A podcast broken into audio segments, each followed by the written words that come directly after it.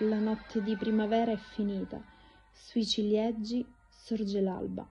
Questo piccolo componimento poetico giapponese del maestro Matsubasho è un haiku, ovvero una poesia di sole tre righe che contiene in sé tutta la forza della primavera e di ciò che simboleggia per l'umanità.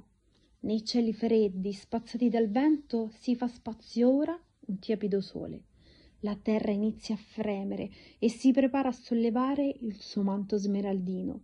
Le persone vogliono tornare a vivere, riscoprendo il piacere di fuggire l'ombra. È una questione di pelle e corteccia. Anche gli equilibri del cuore tendono ad allungare il giorno dei sentimenti in questa stagione. Una nuova energia vitale e di nascita si crea e fluisce intorno a noi e dentro di noi. Per questo non dobbiamo assolutamente farcela sfuggire.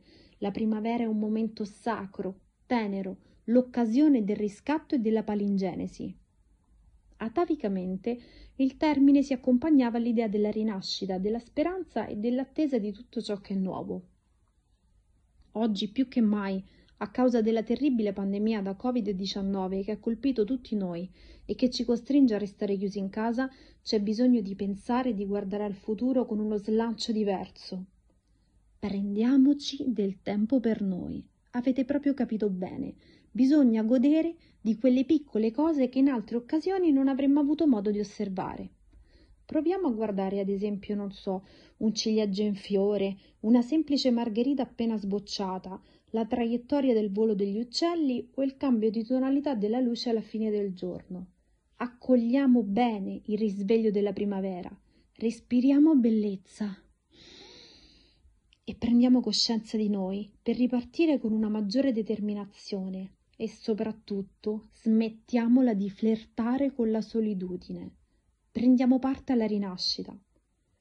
Il principe Miskin, nell'idiota di Dostoevsky, che sicuramente molti di voi avranno letto, afferma la bellezza salverà il mondo.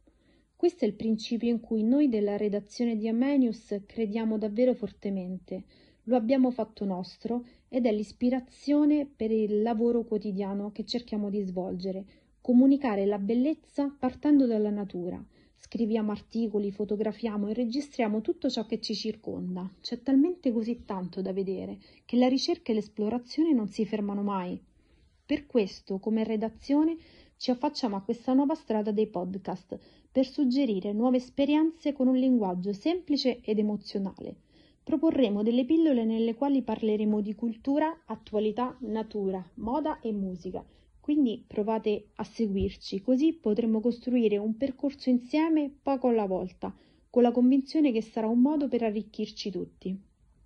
In particolare, tornando al tema della poesia giapponese, vi suggerisco la lettura del libro dal titolo Haiku, il fiore della poesia giapponese da Basho all'Ottocento, edito da Mondadori nel 1998.